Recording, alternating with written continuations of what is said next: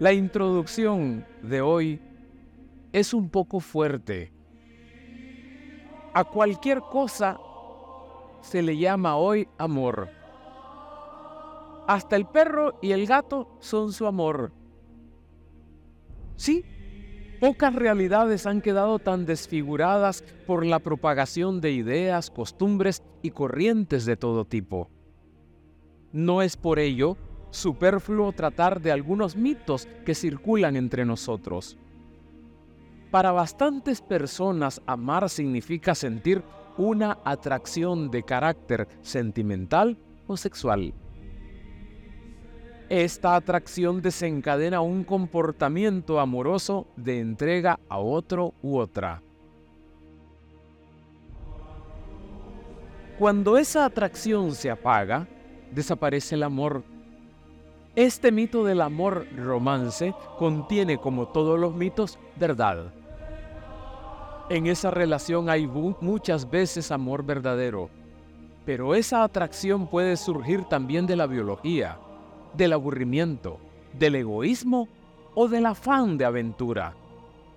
Está también bastante extendido el mito de que si se ama, se termina sufriendo y no poco. Es cierto que amar es arriesgarse. Quien ama puede experimentar en algún momento el desengaño, la decepción e incluso la traición. Hoy es bueno preguntarnos, ¿Dónde está mi existencia? ¿Dónde apoyo últimamente mi fe? Hola, un saludo. Soy el Padre Orlando Aguilar. Este espacio es para escuchar mensajes espirituales a la luz del Evangelio, consejos y reflexiones sobre el diario vivir. En palabras de San Ignacio de Loyola, dame tu amor y gracia, que eso me basta. Comenzamos pero es fácil relacionar el amor con el sufrimiento. El dolor es inevitable para todos. No venden en ninguna farmacia una vacuna contra el dolor de amar. Pero lo es todavía más si una persona se va encerrando egoístamente en sí misma sin amar ni dejarse amar. Existe también el mito que exalta el amor como el elixir que lo resuelve todo. Algunos piensan que lo importante para la persona es encontrar el amor de su vida. Este amor terminará con su soledad, transformará su vida, les aportará seguridad y alegría.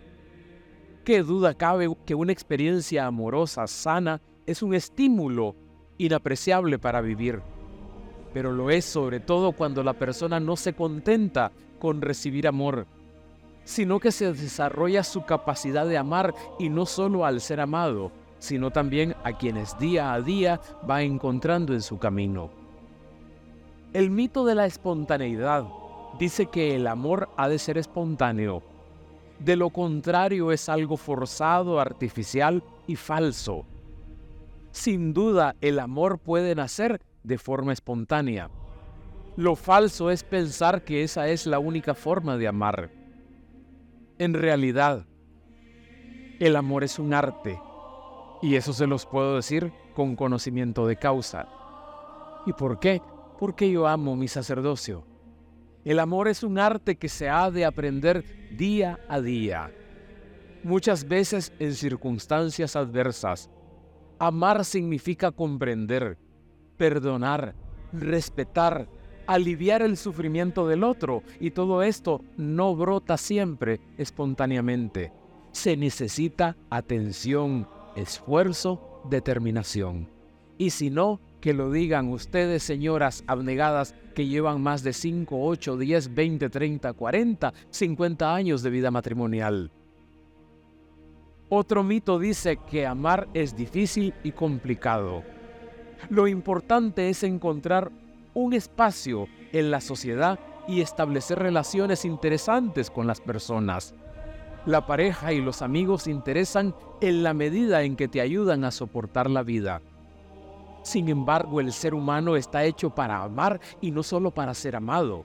La persona conoce una alegría profunda cuando es capaz de amar y de amar gratuitamente.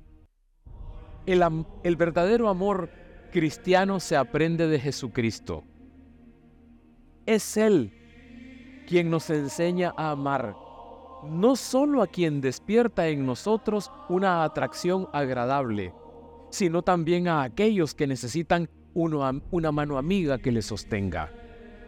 En el Evangelio de hoy escuchamos que un doctor de la ley le pregunta a Jesús, ¿cuál es el mandamiento más importante? En aquella época los judíos habían codificado 613 mandamientos y discutían cuáles eran los mandamientos más importantes y cuáles eran los secundarios.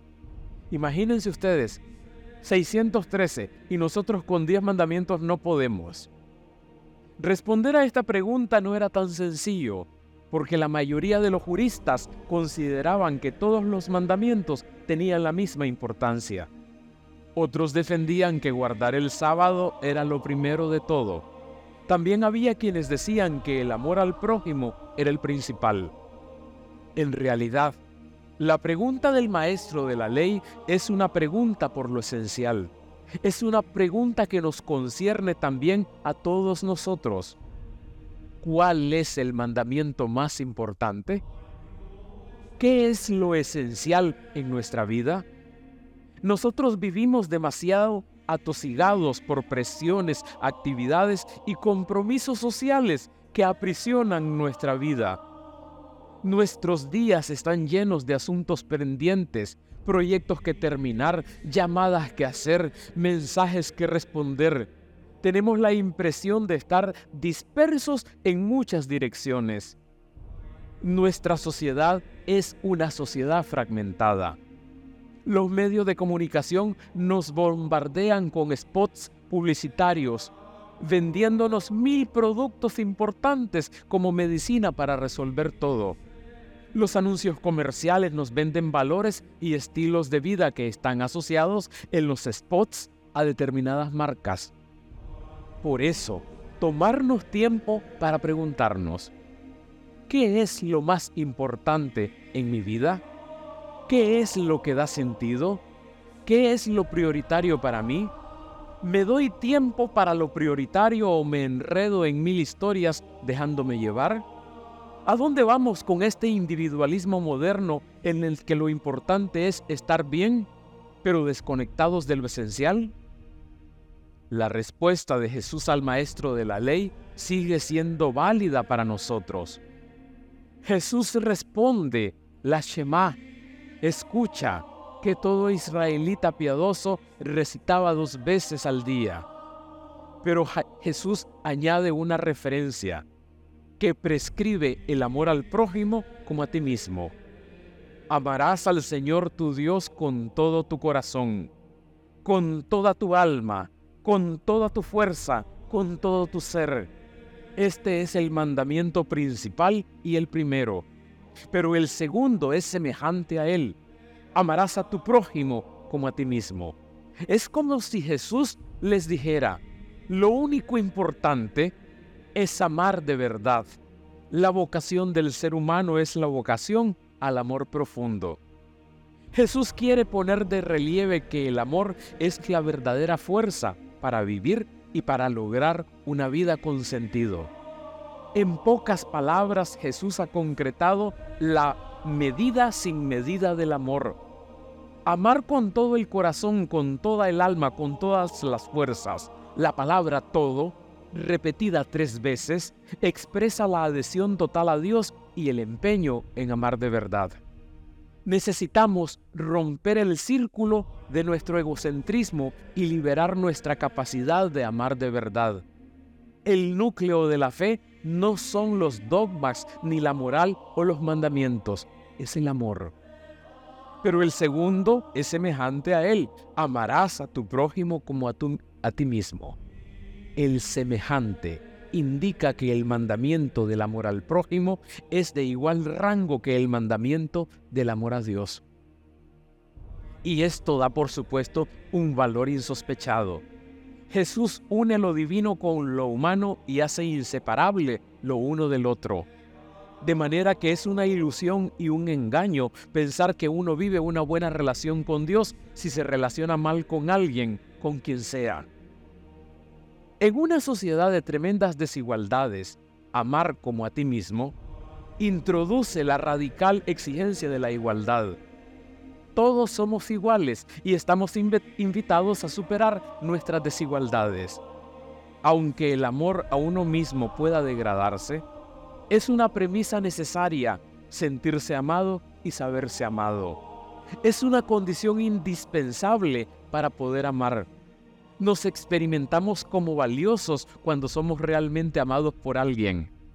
Pero el como a ti mismo es también superado por Jesús como yo los he amado.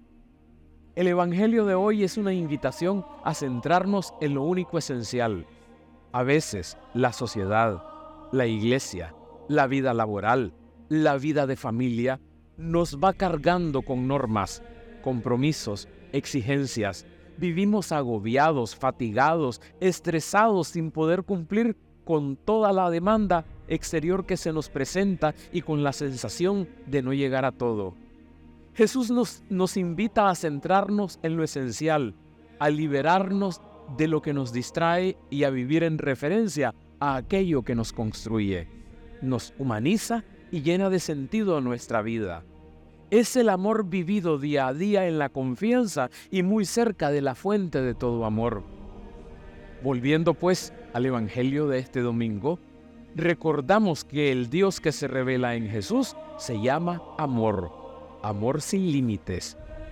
Y cito, como lo hice hace pocos, a pocas semanas, a Dostoyevsky, que escribe algo de filigrana y buenísimo para todos. Literal, el sol del amor arde en su corazón. En Jesús Dios nos ha revelado su rostro de amor, su rostro de ternura y de compasión. Por eso podemos decirle, Señor, Haz que sepamos acoger el amor que tú nos ofreces a cada instante y ayúdanos a procurar que quienes nos rodean se sientan amados de verdad y que Él nos dé su amor y gracia, que con eso nos basta. Así sea.